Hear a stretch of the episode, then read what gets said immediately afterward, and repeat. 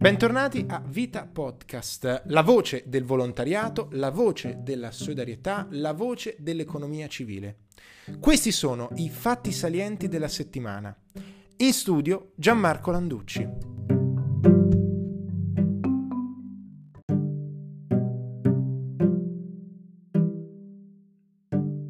Mercoledì scorso si è tenuta a Milano, nella sede delle Gallerie d'Italia in Piazza della Scala, la cerimonia di premiazione organizzata da Fondazione Intesa San Paolo, ente filantropico, per la consegna di 5 borse di studio per dottorati in materie umanistiche e 4 premi per tesi di laurea magistrale di ricerca sperimentale per il miglioramento delle condizioni di vita delle persone con disabilità, in particolare se correlate al lavoro all'inserimento lavorativo e alla digitalizzazione come strumento compensativo.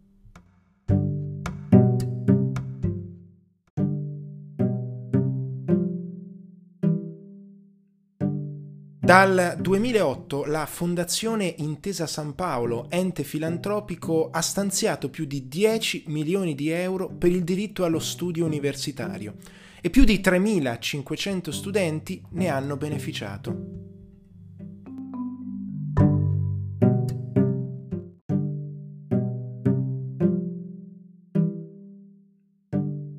Prima intervista che vi proponiamo è quella al presidente di Fondazione Intesa San Paolo, ente filantropico, Claudio Angelo Graziano, che ha parlato dell'impegno della fondazione sul tema del diritto allo studio universitario, con un focus sul tema dell'inclusione, fil rouge di tutta la cerimonia di premiazione.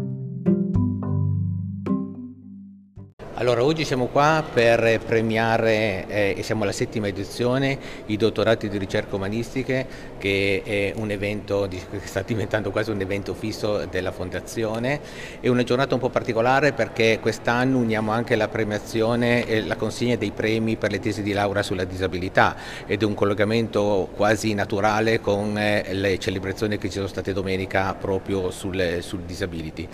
Um, è anche una cosa un po' unica, nel senso che oggi è il primo giorno di eh, apertura della mostra di Moroni, che è noto per essere un ritrattista anche diciamo così, innovativo eh, per eh, le persone che rappresenta, perché uno dei temi di oggi è proprio quello del, dell'inclusione delle persone. Eh, questo evento si inserisce nelle iniziative della Fondazione, che ormai è 15 anni che opera, con un, eh, diciamo così, erogazioni di circa 32 milioni in questi anni, di cui 10 milioni per il diritto allo studio, perché uno dei temi forti della Fondazione è proprio l'attenzione ai giovani, anche dei giovani che eh, dire, hanno meno possibilità per consentirgli di completare il percorso di studi e eh, in qualche modo anche di favorire poi l'inserimento nel mondo del lavoro. Di qui i dottorati eh, di, di, ricerca in materie urbanistiche che vanno a eh, premiare e finalizzare gli interventi non solo alla valorizzazione di quello che è il patrimonio eh, storico-artistico dell'Italia, ma anche i nuovi filoni, quali quello dell'inclusione appunto, eh, che è un tema cross border di oggi, eh, quello dei nuovi linguaggi, quello della formazione e, e iniziative similari, eh, diciamo così, sempre di attenzione alle persone. Um, le, le, borse di studio sono state 5, come, come, tutti gli anni, sono di un percorso triennale, 75 mila euro per, per, borsa di studio, mentre sono 4 le, ehm, le premiazioni delle tesi di laurea. Eh, sono iniziative che ormai sono dire, consolidate nel nostro modo di operare, con attenzione anche alle nuove eh, dire, sensibilità, appunto quella della, della disabilità, cioè permettere a tutti di eh, in qualche modo eh, migliorare le condizioni di, che, e superare le criticità che hanno, quindi eh, superare anche eh, le difficoltà di inserimento nel mondo del lavoro, tanto è vero che le tesi riguardano gli argomenti più variati che vanno sia dal diciamo sensibilizzazione al tema della disabilità ma anche alle forme innovative per superare, eh, voglio dire, per migliorare il, la qualità della vita, quali ad esempio anche la digitalizzazione come strumento compensativo tutti i premi di oggi sono, eh, dire, indicano che c'è una trasversalità totale tra tutti i temi che hanno toccato sia i dottorati di ricerca e sia le tesi di laurea. Um, passiamo da dire, quello che era più storico, che è quello più consolidato, che è quello della valorizzazione del patrimonio artistico, fino a forme nuove quali sono ad esempio le, le, le modalità nuove di comunicazione e i rischi connessi tipo il cyberbullismo oppure le nuove forme di comunicazione e, e di formazione che devono riguardare i giovani in campi diversi, compreso eh, l'intervento che potrebbe avere l'intelligenza artificiale sul superare alcune criticità anche nel, nel campo della disabilità. Eh, l'altro tema toccato è quello dell'inclusione a tutto tondo, compreso ad esempio le i nuovi poveri, ad esempio le periferie, sia viste come eh, tema diciamo così, più sociale e sia come forme anche di intervento sotto il punto di vista architetturale che vanno poi a sommarsi anche a quegli interventi che dovremmo fare, che si possono fare nel campo della disabilità per trasformare le periferie e, e superare dire, le, le, le criticità che tutti conoscono attuali.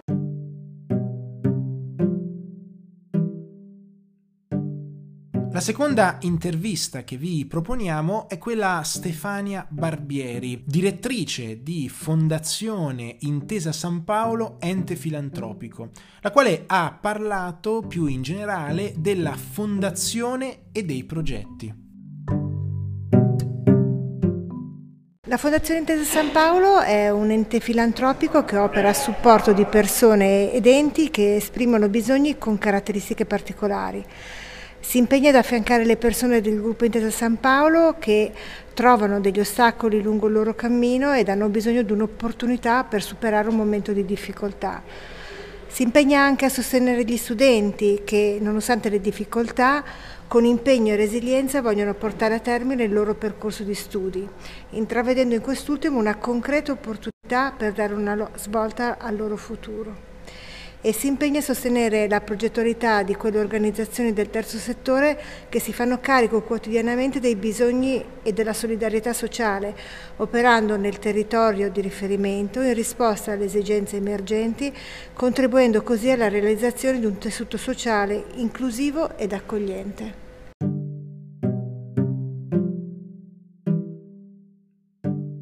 Dopo Barbieri vi proponiamo l'intervista a Francesca Panaio dell'Università Partenope di Napoli, che ha vinto una delle cinque borse di studio per dottorati in materie umanistiche con la tesi dal titolo La rappresentazione del fenomeno del cyberbullismo nella narrativa contemporanea italiana e francese.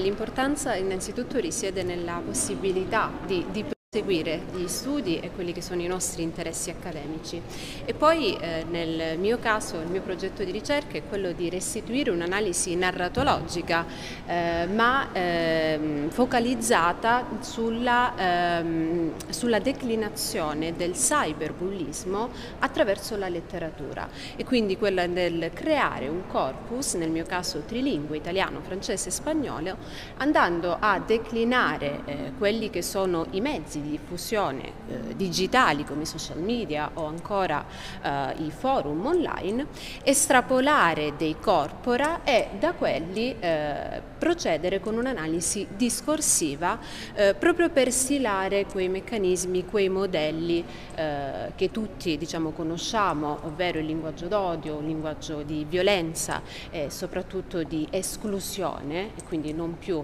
eh, in un'ottica di inclusione verso determinati individui o dei gruppi sociali.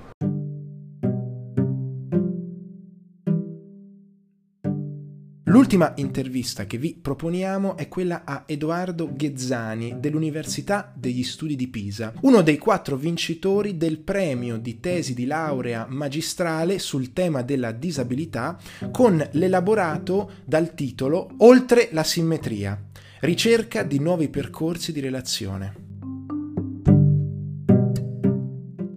Sono molto contento insomma, di essere qua a Milano, di aver ricevuto questo premio che è un po' un riconoscimento a un percorso più ampio che, che ho fatto, come raccontato anche nella cerimonia. E, mm, sono nato da questo punto di vista come volontario quando avevo 16 anni, ho incontrato per, vol- per la prima volta le persone con disabilità,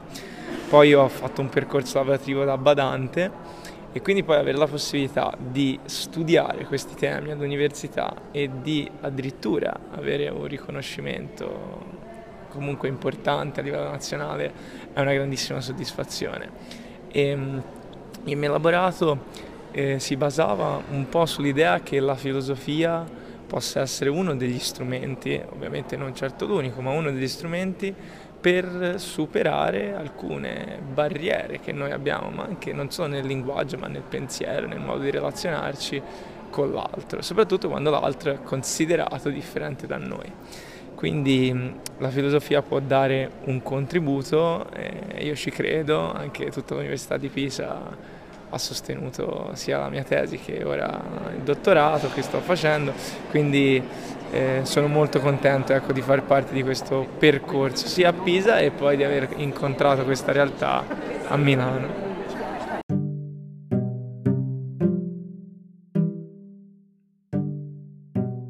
Con l'intervista a Ghezzani, Vita Podcast dedicato all'evento di Fondazione Intesa San Paolo, ente filantropico, termina qui. Prima di salutarvi vi ricordiamo che su vita.it, il portale della solidarietà, potrete trovare tutti gli approfondimenti sui temi trattati durante l'evento e soprattutto vi ricordiamo che è uscito il nuovo numero di Vita Magazine, quello di novembre, dal titolo Intelligenza speciale. Vita Podcast vi saluta e vi dà appuntamento ai prossimi Vita Podcast.